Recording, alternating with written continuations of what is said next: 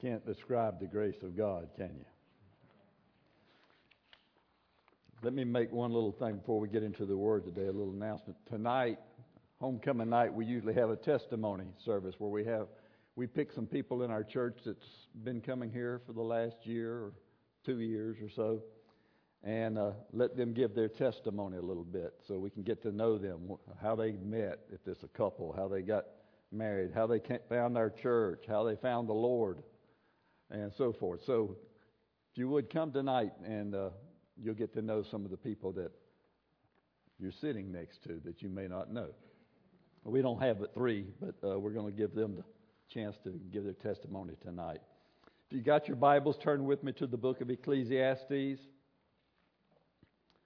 I've always read from the King James Version, still do. Me, Peter, and Paul, just a few of us still do that. But anyway, uh, I'm going to read from the, KI, the NIV version. My daughter told me, she said, Dad, Solomon was a wise man, but he was complicated in the way he talked.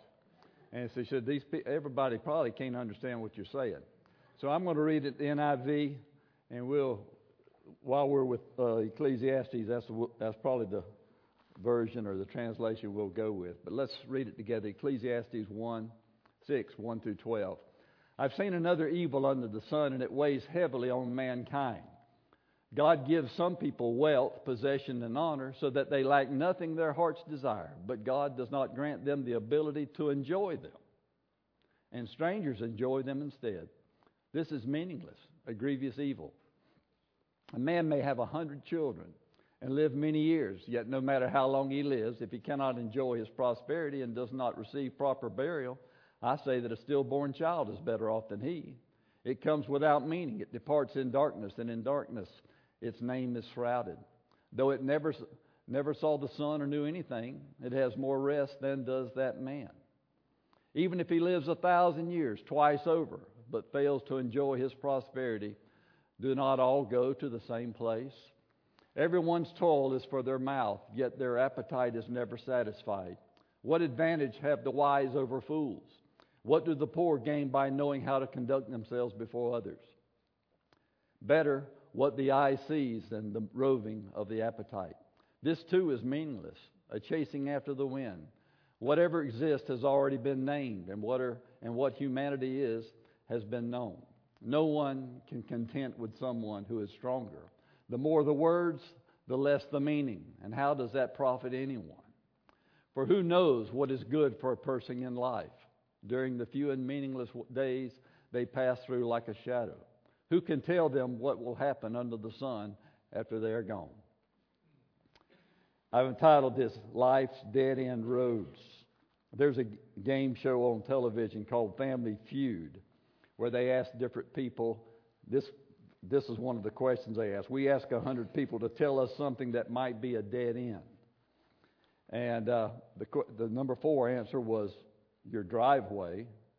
Number two, uh, three answer was your hair. I've heard of split ends. I guess there's dead ends too in here. Uh, if it is, mine has died. Anyway, number 11, your job. But the number one answer was a road. There's other things that can be a dead end life. You can choose the wrong major and feel like you're going nowhere uh, in college. You can buy the wrong house and all you do is a money pit. You're just constantly putting something in it because it's falling apart. That can be a dead end. You can have dead end relationships. You can be with somebody that's not going exactly the same way you're going, and it seems like there's no future. Anybody that's ever pulled a trailer and backed up a trailer, you know it takes a little to get used to. Uncle Mike said he used to go to Cedar Key and watch people back their trailer in, uh, their boat into the, the water. It was quite comical. It's not easy. I can't think of a worse thing, hardly, than to be pulling, say you got your truck and you're pulling a 16 foot trailer loaded down with stuff and you're going down a dirt road, kind of got a few bends in it. You only got about a foot on each side, and you go about a half a mile to a place where you're going to use the lumber and stuff you got in your trailer and it's a dead end. And you can't turn around. And you have to back that thing back for half a mile. My truck would be so scarred up, the trailer would be wrapped around it. It would take me eight hours to get it back out of there if I had to back out something like that. Dead ends are tough. We've got GPSs. They tell you when you miss the road that they'll recalculate and get you there a different way. There's a lot of dead ends in life. Israel was on a dead end. They'd leaving Egypt, and there's the Red Sea. Praise God, God opened up the Red Sea for them and they went on through. Prodigal son was at a dead end. He went to his daddy and said, Since you're not going to die, I want my inheritance now and uh, give it to me. And he gave it to him, and he went out there and wasted on fast uh, women and, and a lot of other things. Ended up in the pig pen. He went from eating steak to eating pig slop. He went from having a nice home to being homeless. He was at a dead end. He had to turn around and go back to the Father. They asked Jesus one time, or Jesus asked, one of the questions Jesus asked in John chapter 6, he, they were, he had already fed the multitude, and they were coming to follow him, see what else he's going to feed them. And he finally turned to the multitude and he said this If you don't eat my flesh and drink my blood, you don't have any part with me. And they said, Boy, that's a hard saying. And many turned and walked away and didn't follow him no more. And he turned to Simon Peter and said, You going too? And he said, Lord, where can we go? You've got the words of eternal life. Dead ends. There's a lot of dead ends in this life. I want to look at three of them today that Solomon's going to bring to our attention and you may have dealt with them or may be dealing with them today. First dead end having wealth or riches without enjoying it, being prosperous without enjoying it. Uh, let's read verses 1 through 6 one more time. I have seen another evil under the sun, and it weighs heavily on mankind. God gives some people wealth, possessions, and honor so that they lack nothing their hearts desire, but God does not grant them the ability to enjoy them and strangers enjoy them instead. This is meaningless and a grievous evil. A man may have a hundred children and live many years, yet no matter how long he lives, if he can't enjoy his prosperity, he does not receive uh, proper burial. I say that a stillborn child's better off than he. Comes without meaning. It departs in darkness, and in darkness his name is shrouded. Though it never saw the sun or knew anything, it's more rest than does that man, even if he lives a thousand years twice over, but fails to enjoy his prosperity do not all go to the same place? Okay, first dead end riches without enjoyment. If you don't enjoy your blessings, you don't enjoy your prosperity, what God's given in your life, it can end in discouragement. It discourages us. I was looking at last night, I've done a little over 220 funerals uh, in my life here in Williston. 95% of them was with Knauff Funeral Home. That's been our local funeral home for all these years. Mr. Joe Knauff, this is 35, 40 years ago, uh, when he was uh, there, after we would have the service, we would go to the cemetery for the interment, and, and uh, we'd have a prayer and uh, do the committal statement, and that was about it at the cemetery. And then he would come and he would talk to the family that's sitting on the front row. Sometimes he'd kneel down and talk to them. Sometimes he he would say, "We've gone about as far as we can go." That was his phrase uh, forever. In other words, we've come to the end of the road here as far as the funeral home can help you. And that's all we can do. There's a lot of people that are very discouraged in life, and they just don't know why. They just don't know where to go. I mean, I'm talking about some major people Moses, Job, uh, Jeremiah, Elijah, Jonah, and on and on. These are people that some of them wanted to die, wanted God to take their life. They were just totally not only discouraged, they were depressed. Do y'all remember? You may not, your parents or your grandparents remember it probably. October 29, 1929. That was called Black Tuesday.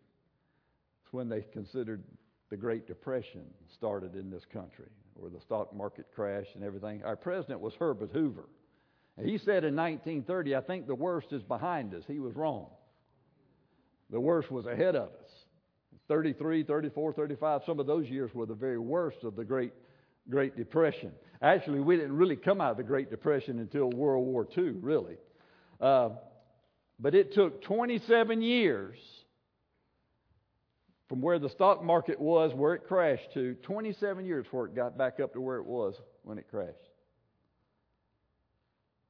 50% of the children didn't have adequate food, shelter, or medical care. Many of them suffered from rickets.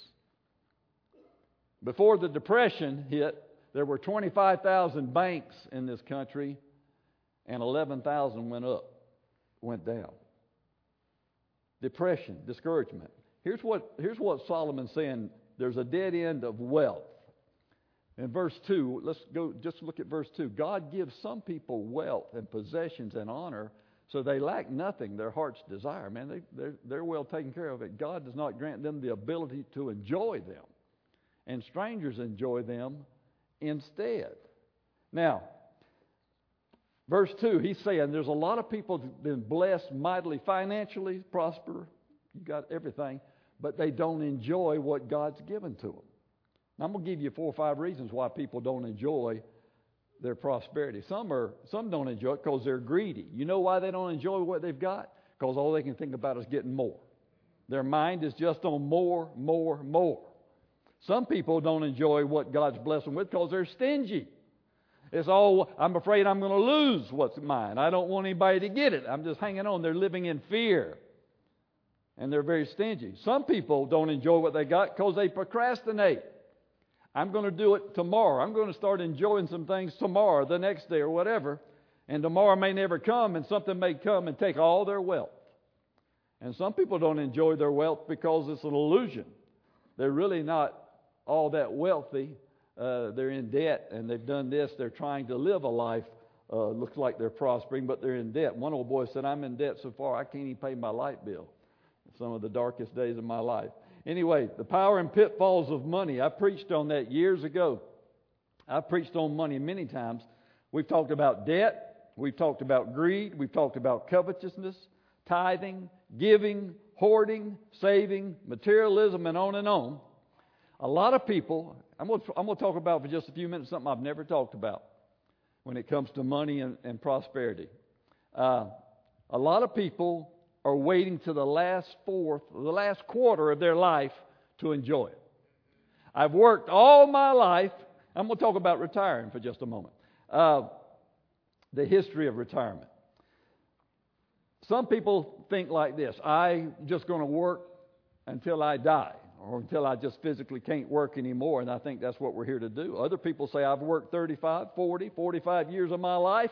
I'm going to spend the last years of my life enjoying something. I'm going to travel. I'm going to do this. I'm going to do this. Now, that's considered the American dream. What I wanted to look at is that in the Scripture. Because I want to see does the Bible say things about retirement? I've only found one Scripture that talks about a little bit about retirement. God told the priests in the Old Testament they could work so long and then they had to get out of the priesthood. They couldn't do the sacrifices anymore. It's found in, in Numbers chapter 8, 24 through 26. Let me read it to you. He said, This applies to the Levites. Men 25 years or old or more can come take part in the work of the tent of meeting, talking about the tabernacle or the temple. But at the age of 50, they must retire from their regular service and, no long, and work no longer. They may assist their brothers in performing their duties at the tent of meeting, but they themselves must not do the work. This then is how you are to assign the responsibilities of the Levites. So, the one time when I know God talked about retiring somebody, it was the priests and all the Levites that were working in the temple. Why did he tell them they had to stop when they hit 50? This is just speculation. Probably because that was a tough job. It was a physical job. You're, you're handling sacrifices, big old carcasses of animals, and doing that. And maybe he thought at 50 they, they maybe couldn't handle it anymore. And so he said, uh, maybe that, I don't have a clue, really, honestly. But I, I looked at what about retirement in America? People wanting to enjoy their life, their wealth, or whatever. In 1880, late 1800s, half the people still worked on a farm in America. And then, of course, the Industrial Revolution was going on and things were beginning to change. People started moving to the city, working in factories and businesses and industry like that. And farming began to shrink down. We still farm, but it was in less and less hands. When you were a farmer, you just worked till you couldn't go anymore because you're working for your family, you're working for yourself, and you just, if you didn't work anymore, it was over. Now, there people are working for somebody else, another company, and uh, if they couldn't do their job, what did they do? And so here's what, here's what it is. They started coming up with this thing called retirement. John Hopkins Hospital, one of the founders, William Osler, he said in 1905, he said it's useless for men 30, 60 and older. They need to leave the workforce for the next generation. So they started talking about when you get a certain age, you need to get out of the picture. Okay, in 1875, American Express offered America's first employer provided retirement plan. The Baltimore and Ohio Railroad introduced the first retirement plan financed by the company. But they said you had to wait till you're 65. 1935, President Roosevelt, they come up with Social Security, which was kind of a safety net for the elderly, for the disabled, uh, the disadvantaged, the poor, people like that's what it was originally intended for, the unemployed. Uh, but you had to wait till you were 65 to get it, and the life expectancy wasn't but 58. So nobody got it, hardly. So they would take money out of your paycheck and put it in a pool to, to help take care of people when they get elderly. But uh, then all of a sudden people started living longer, and now people live in their 80s. And now Social Security is going broke. And they're, they're thinking about trying to raise the age where you can get it up to 70, uh, but no politician deals with it because they think that'll, they will lose their seat. They won't get voted back in. And then in Medi- Medicare came along in 1965 to help out with the health benefits. Anyway, in 1985, 10% of the people in our country over 65 worked. Today, it's almost it's 27% still have to work after they hit 65. Here were some facts about retirement. It's going to last probably longer than you think. You know, used to be we used to think when I retire I got 5, 10, 15 more years of life. You're probably going to have 20 or 30 more years of life. You don't want to run out of money before you run out of life. Uh, most Americans are way behind on their savings. I told you 26, 27% still work between the age of 65 and 74, and 10% are still working after 75. Things are getting much more difficult. So if you're waiting to enjoy the benefits of life whenever you can relax that last 20, 30 years of life, might not be. You better smell the roses along the way. You better enjoy your life while you're going too. Be a good steward of it, but and you never, let me get this across. You never retire from serving the Lord. You might retire from your job and things like that, but we all still to serve the Lord till the day we die. I'll read you my favorite scripture uh, about this Psalm 71 18.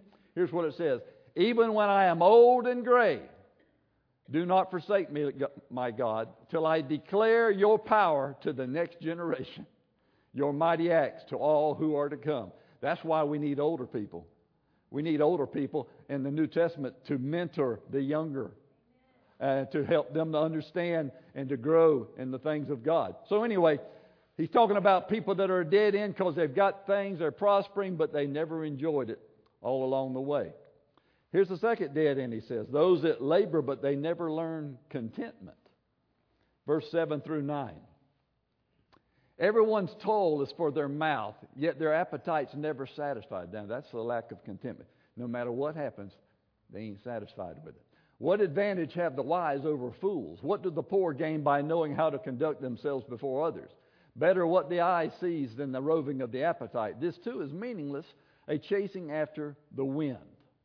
Okay, now he's going to talk about another group. The first thing he talked about people that God had blessed or prospered or people that were wealthy and had money but they never enjoyed it.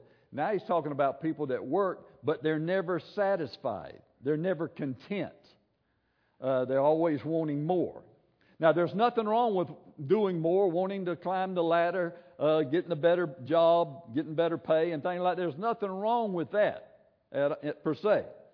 Uh, but you got to be careful. There's another biblical principle that balances that, and that's called contentment. You always want to strive to be your best and, and do the best for your family and all that. But there's also something called contentment. 1 Timothy 6 6 says, Godliness with contentment is great gain. Listen to this right here from a man named Jason Lehman. He said, It was spring, but it was summer that I wanted, the warm days and the great outdoors. It was summer, but it was fall I wanted, the colorful leaves and the cool, dry air. It came fall, but it was winter that I wanted, the beautiful snow and the holiday season. And it was winter, but it was spring I wanted, the warmth and the blossoming of nature. I was a child, but it was adulthood that I wanted, the freedom and the respect. And it goes on and on. Then the last line is, then my life was over, and I never got what I wanted. Now, that's a picture discontent. You know where discontent first started? Go all the way back to the Garden of Eden. God put Adam and Eve there, and He said, Y'all can eat of every tree. Here, just leave one away. And that's when they said, No, we want that one. That began discontent. Henry Kissinger said it this way To Americans, a tragedy is wanting something very badly and not getting it. Here's what Solomon said a better, a greater tragedy is wanting something very badly and getting it and finding it empty. Contentment. Let me define contentment. Here's contentment divine. Uh, the best definition I've heard is it's the inner sense of peace from being right with God and knowing that He's in control of all that happens to me. Contentment.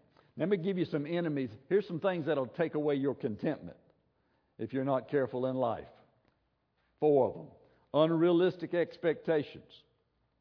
When, you, when I counsel somebody that's going to get married, I'm always cautious of this. Usually people are getting married nowadays in their 20s, later 20s, uh, sometimes early 30s. But a lot of young couples want what their 50 something year old parents took 30 years to get. And they want to start off with that and then build from there. Not, not good. It's not going to work very well for you. I had a call this week.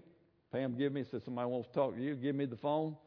He said, Are you Pastor Smith? I said, Yes, I am. He said, I was referred to you by so and so. I won't tell you the man's name. I said, Yeah, I know him. He said, uh, Told me you could help me. I said, Well, I'll try. I figured he's wanting marriage counseling. And he said, Do you marry people? I said, Yes, I do. And I was fixing to tell him my qualifications, but I didn't say anything. I, just, I said this uh, You want to get married? He said, Yes. I said, When are you wanting to get married? He said, Today. I said, Uh uh I said, I'm not married. I ain't marrying you today. I said, I've got a counseling. I don't even know you anything. But he was wanting it and wanting it then. About like the old boy that called the insurance company and said, Do y'all sell homeowners insurance? It was a late Friday afternoon, and they said, Yes, we do. He said, I'd like to get some for my house. Okay. Well, it's late today. We'll we'll get somebody out there. We can set you up an appointment for Tuesday morning. He said, Well, I need to. I'd like to get it before Tuesday. He said, All right, well, let's see. How about Monday morning? He said, I'd like to get it before then. He said, When do you want it? He said, Now my house is on fire. That's a little bit late to start trying to do something, but there's a lot of people expect a lot of things that are not realistic. Here's the second thing that, that lead up your contentment unfair comparisons. You know why people aren't content? Because they're competing. They're trying to keep up with one another. They're trying to compare themselves to other people. How much does he make? How much do I make? What does he got? What am I going to get? I mean, especially men do that a lot. We're constantly comparing. The disciples did that too. I really believe James and John got their mama to go up there and ask Jesus if he could have, if, if they could have the seat on either side of him. And Jesus said, no, "I can't do that. You know, I, I can't let you have it. And when the other disciples heard that they were wanting the best place, it made them mad because they wanted that spot. And Jesus sometimes had to get on to them because they were arguing behind him and they were walking along the way fighting about who's going to be top dog. And he had to tell them, You want to be great in my kingdom, you're going to have to be a servant. You're going to have to humble yourself if you want to be great. You know, so anyway, unfair comparisons is a lot of time people aren't content because we're trying to measure ourselves by other people. Here's a third thing that keeps people from being content unnoticed blessings. You've got to stop and think of how much you've already been blessed. You know, all we can think of because the news media and all and politicians say, what about them 1%, those billionaires, they need to pay more and all this kind of stuff? I'm going to tell you something. Everybody in here, I don't know, I don't know everybody's financial position, what situation, but everybody in here I can just about say you live better than probably six billion people on this earth. We live better than 90% of the people. We take so much for granted. I tell you what, when a hurricane comes through and knocks our power out for two or three days, man, it's frustrating. Hot, sweat, can't sleep, can't do nothing. We don't appreciate that stuff till it's gone. We ain't been praising God for electricity all that time and cool air. It's only when it's gone. We don't notice how we've been blessed a lot of times, so we're constantly wanting something more. You better, take, you better take advantage and think about what God's already done for you. Uncontrolled ambition. Now, once again, God does not condemn ambition, people wanting to be better, wanting to move up the ladder and strive for excellence and things like that. Pursue your dreams, that's good. But here's what James said in James 3:16. For where you have envy and selfish ambition, selfish ambition, there you'll find disorder and every evil practice. You say, How can I tell if I'm discontent? I'm going to give you a little case. There's a lot of discontented people, and it gets manifest. A lot of times we're, when we're discontented, we want something to change quickly. This is a true story. Uh, George Phillips of Mississippi he got up one night in the middle of the night to go to the restroom or get a drink of water or something, and he looked outside and his light was on in his shed. And he saw some people moving around there, so he'd go up there and call the police. he said, There's people burglarizing my shed. I'm George Phillips, and I live in such and such a place. Send somebody out here now. And the person on the other, at the police station said, We don't have anybody available right now to go. He said, What? He said, Well, you, all I can tell you to do is stay in your house, lock the door where they can't do anything, and we'll try to be there in the morning. We'll try to check fingerprints, see what they got or whatever, and we'll try to track them down that way. He was aggravated. He hung up. He thought for two or three minutes. He called him back. He said, Don't worry about coming here in the morning. I went out there and shot both of them. You can pick up their bodies in the morning if you want to. He said within two minutes there was five cop cars there the lights flashing. and, and the police captain was very mad. He said he was very mad. They caught the burglars. but he said this I'm very ag- aggravated with you. You lied to us. He said, How? He said, You told us you shot those two guys. He said, Well, you lied to me. You told me you didn't have policemen available. So a lot of times, uh, there's a will, there's a way to do anything. But let me give you two things that show that we're a society that's not very content. One, we got a lot of debt. People are in serious debt for many reasons, but one reason we're in debt so much is because we want what we want now, we'll pay for it later. I got to have what I want now, and I'll worry about paying for it later. Uh, a lot of times it's to keep up with the Joneses or whatever. There was a guy giving a tour of a college campus. This guy was wanting to be a journalist or a writer and things. They were wanting to go to this college. And he came to a beautiful new building. He said, This is Hemingway Hall. And that student, uh, the student that was thinking of coming there, said, Are you telling me Ernest Hemingway, the great writer, my favorite writer, came to this school? He said, No, that's not Ernest Hemingway. That's Fred Heming- Hemingway. Oh, Fred Hemingway. Was he a good writer too? Oh, yes, he was. He wrote the school $10 million check. Anyway, money can, can do a lot of different things in a lot of people's lives, but a lot of times we're in debt because we're not content. Second thing that shows that we're not a very contented people is the high rate of divorce. If we ain't happy with what we got, we're going to look elsewhere. Let me give you just some scriptures about being content. You need to be content with the basics of life according to 1 Timothy 6 8. If we have food and clothing, we will be content with that. Wow. Luke, Luke 3:14. This is John the Baptist talking now.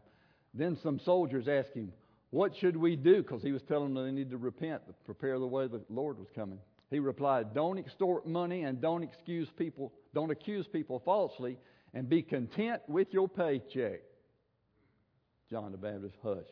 Anyway, be content with what you have, according to the writer of Hebrews. Not sure who wrote this, but he said this Keep your lives free from the love of money and be content with what you have because God has said, I'll never leave you or forsake you. Here's what Paul said in Philippians 4 11 through 13. I am not saying this because I am in need, for I have learned. This is something Paul learned. He had to learn this through experience. I've learned to be content, whatever the circumstances. I know what it's like to be in need, and I know what it's like to have plenty. He said, I know what it's like to be eating steak. I know what it's like to have to eat hot dogs. I know what it's like to have my pockets full. I know what it's like to not have two nickels to rub it. He said, I've learned the secret of being content in any and every situation, whether well fed or hungry, whether living in plenty or in want. I can do all things through Christ who strengthens me. We like to quote that verse, but you need to quote the others. That's why he said that verse. The word all is a big thing. Have you ever thought about that? I just started looking at all things are possible to him that believes. I will pour out of my spirit on all flesh. Go into all the world and preach the gospel. Come unto me, all ye that labor and are heavy laden. All things work together for good to them that love the Lord and are called according to his purpose. Trust in the Lord with all thine heart. Lean not to your own understanding and so forth. Uh, all is a big thing. So, the second people that are living in a dead end are the people that are working but they're never satisfied. The grass is always greener and they're never content with what they've got. The third group that he talks about is people that have questions and they don't have no answers. Verses 10 through 12. Whatever exists has already been named, and what humanity is has been known. No one can contend with someone who is stronger. The more the words, the less the meaning. And how does that profit anyone? For who knows what is good for a person in life during the few and meaningless days that pass they pass through like a shadow? Who can tell what will happen under the sun after they are gone? Okay, he's really talking about there's so many things in life that make people get stuck because they just don't know the answer to it. The tough questions of life. I, to, I preached a series last year or two years ago, sometime, about the questions Jesus asked. Now, we think that Jesus was asked the most questions. Jesus asked more questions than people ask him. At least that's recorded anyway. And when they asked Jesus questions, he didn't always answer them. Or he'd answer them on conditions. I'll answer yours, you answer mine, and that, that kind of stuff. There's a lot of questions that we don't have in life and God doesn't give us any answers for. The British poet jo- Joseph Addison said this There's three great things everybody needs to have a happy, fulfilled life. You got to have something to do, you got to have somebody to love, and you got to have something to hope for. And we find all three of those in Jesus. He's given us something to do. We love Him because He first loved us, and He is our hope, our peace, our future. So we all have it in Jesus. But there's a lot of people that can't go in life because they don't know, they, they're still stuck with some things they can't get answers to. Psalm 13 was this. It was, I call it the, the how long psalm. Psalm 13 said this How long wilt thou forget me, O Lord? Number two, how long wilt thou hide thy face from me? Number three, how long will I take counsel in my soul, having sorrow in my heart daily? Number four, how long will my enemy be exalted over me? He just one after another. How long? How long? When he's looking for answers. He's looking for answers. Even Jesus, when they he told them about his second coming and all, and they said, "When's this going to happen?" He said, "I don't know. That no man knows the day or the hour." He doesn't even tell us the answer. So life is difficult, and you can start getting in your mind if you don't have the right answer for everything. It can mess you up and, and stop you from going. It'll be a dead end for you. Let me give you three things you need to do with your mind. You need to feed on your, the mind on the right things. In Philippians 4 8. Finally, brethren, whatsoever things are true, whatsoever things are honest, whatsoever things are just, whatsoever things are pure, whatsoever things are lovely, whatsoever things are of a good report, if there be any virtue and there be any praise, think on these things. You've got to program your mind to think on the right things. You've got to cast out things in your mind that are bringing you down. 2 Corinthians 10:5, casting down imaginations and every high thing that exalts itself against the knowledge of God, and bringing into captivity every thought to the obedience of Christ. You got to get rid of some of the garbage the enemy's putting in your mind. And you've got to not dwell on the past, the failures, regrets, and all that. Philippians 3 13 and 14 says this With this one thing I do, I forget those things which are behind me reaching forth unto those things which are before. I press toward the mark for the prize of the high calling of God in Christ Jesus. So you're not going to get every answer in this life. There's going to be we're still seeing through a glass darkly. And so you can't let that stop you. Solomon said there's three roadblocks, three dead ends. People that are blessed financially or prosperous and they never enjoy it.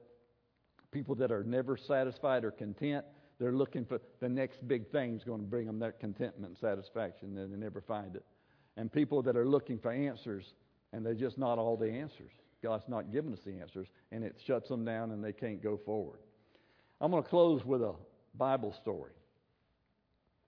We were in uh, Wednesday night class. One of the lessons we were teaching was little people with big lessons. We were talking about people that are no names in the Bible that if you really study a little bit about their life, you can get a big lesson out of it. Here's one that might could have fit in there, but most people know who this is. When David was growing up, his best buddy, his best friend was a man named Jonathan. Jonathan and him were just like that. Jonathan was King Saul's boy. So him and Jonathan played together and hunted together and did everything together because they were real tight. But Jonathan and David both knew that David's going to be the king.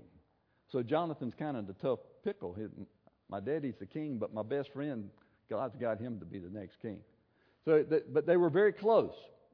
They made a covenant together with each other. They would always be close no matter what happened. Well, years later, Jonathan got killed in war. And his daddy, King Saul, killed himself. So David steps up to the throne. King Saul had a, a servant that worked for him named Ziba. And he called Ziba and he said, You were Saul's number one servant. Do you know anybody that I can bless of the household of Saul for Jonathan's sake? Because me and Jonathan were good friends, and I'll never forget him. Anybody you can think of? He said, Well, Jonathan had a boy. Jonathan had a boy that lived in a little town called Lodabar. He was crippled, crippled in both feet. David said, Go get him and bring him to me. And he told Mephibosheth was his name. He said, Mephibosheth, I loved your daddy, Jonathan. We were best of friends. You're going to, st- you're going to come and eat at my table the rest of your life. I'm going to take care of you, this little crippled boy. That was a wonderful thing, and he was overwhelmed with it. Well, he also told him, he said, I'm going to give you your granddaddy, Saul, I'm going to give you all his land. And he said, Ziba, I want you and your boys to farm the land and take care of it for Mephibosheth. He said, Yes, sir. Well, things went on for a while. But David eventually had problems. His son Absalom said, I'm going to be the next king. And he divided the country, and he had a big following behind him, and he ran his daddy David out of town. And David took off, and those that were supporting him went with him. And Mephibosheth wanted to go too. But he being a cripple, he had to depend on Ziba to help him. Ziba didn't help him. And Ziba took some food and things out to David out in the wilderness. Said, I brought this to you and brought some donkeys and things for you. Wanted to let you know we're supporting you, we're behind you. And he said, Hey, where's Mephibosheth? He said he didn't want to come. He really didn't want, don't care much about you and all this, kind of let him know that Mephibosheth stayed home. He said, I'll tell you what, then I'm going to give you all the land that I gave to Mephibosheth. I don't know why David did that, but he did. Make a long story short, Absalom was eventually killed, and so David gets to come back to Jerusalem to sit on the throne again. One of the first people he met was Mephibosheth. And the first thing he said, Where were you, boy? Why didn't you come to support me? And I want, I'm going to read it to you. Listen to what it said. Mephibosheth, Saul's grandson, also went down to meet the king when he's coming into Jerusalem now. He had not taken care of his feet or trimmed his mustache or washed his clothes from the day the king left. He was stinking and not in good shape. He, hadn't, he was mourning all this time until the day he returned safely. When he came from Jerusalem to meet the king, the king asked him, Why didn't you go with me, Mephibosheth? He said, My Lord, the king, since I'm your servant, I'm lame, I'm crippled. I said, I'm going to have my donkey saddled and ride on. To, he was going to go meet David so I can go with the king. But Ziba, the one that took care of me, betrayed me. He slandered your servant to my lord the king. He lied to you about me, saying I didn't want to come. My lord the king is like an angel of God. So you do whatever you wish to me, is what he's saying. All my grandfather's descendants deserve nothing but death from my lord the king because usually the new king coming down, he killed all the relatives. But you gave your servant a place among those who eat at your table. So, what right do I have to make any more appeals to the king? And the king said to him, Why say more? I order you and Ziba to divide the land. And listen to what Mephibosheth said. He said to the king, Let him have all of it. Now that my lord the king has returned home safely, he can have all the land. Here's what I'm saying. It's like the little girl that they asked her to quote the 23rd Psalm, and she didn't get it quite right. She said, The Lord is my shepherd. He's all I want. That's what this Mephibosheth's saying. I don't care about the land. I just want you. We used to sing an old song that said, Take this whole world, but give me Jesus. You're not going to find contentment and satisfaction and peace and all in anything but our Lord. I'd rather have Jesus than silver or gold. I'd rather have Him than have riches untold. I'd rather be led by His nail pierced hand. I don't know all the words to it, but it says this basically than to be the king of a vast domain and be held in sin's dread sway. I'd rather have Jesus than anything this world affords today. And that's the lesson that Solomon's trying to get across, too. That people have hit a dead end in their life and they can't go forward because ain't nothing can satisfy your soul but the Lord Jesus Christ. There's nothing in this world, material things, all the other things that we think we got to have. There's a hole in your heart that can only filled by God, only be filled by Him. I want you to stand with me. Before we leave here today, I will make this appeal to you. If you're trying to fill your life with things and looking for the answer to life, you're not going to find it. Jesus came and gave his heart and his life for you. Give his life for you that you might have life. Because the road you're on not only is a dead end, it leads to destruction. And it's going to dead end in hell one day.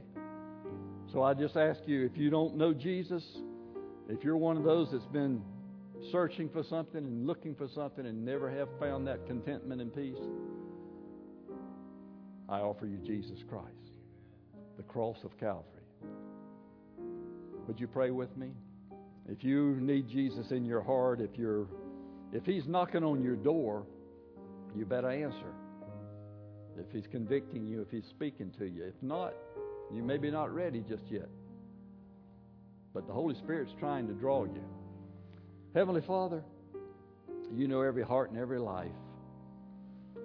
We're all looking for something that's going to bring us the peace, the satisfaction, the contentment that we need in this life. And we find that everything we grab a hold of brings emptiness.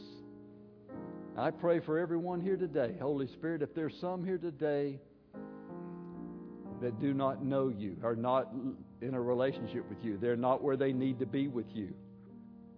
I pray that you get a hold of their heart and their life.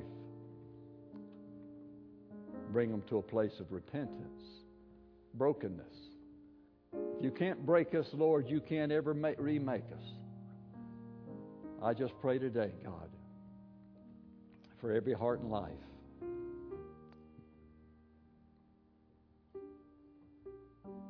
Hear the voice of God. Thank you, Jesus, for satisfying the longing of my soul. Take this whole world. Just leave me with Jesus. That's all I ask. Thank you, Father, for this day. I pray, God, as we leave here today, you would help us to know there's nothing this world has. I'd rather have Jesus than anything else. In your precious name we pray. Amen. If you need prayer for anything, you can come down here too.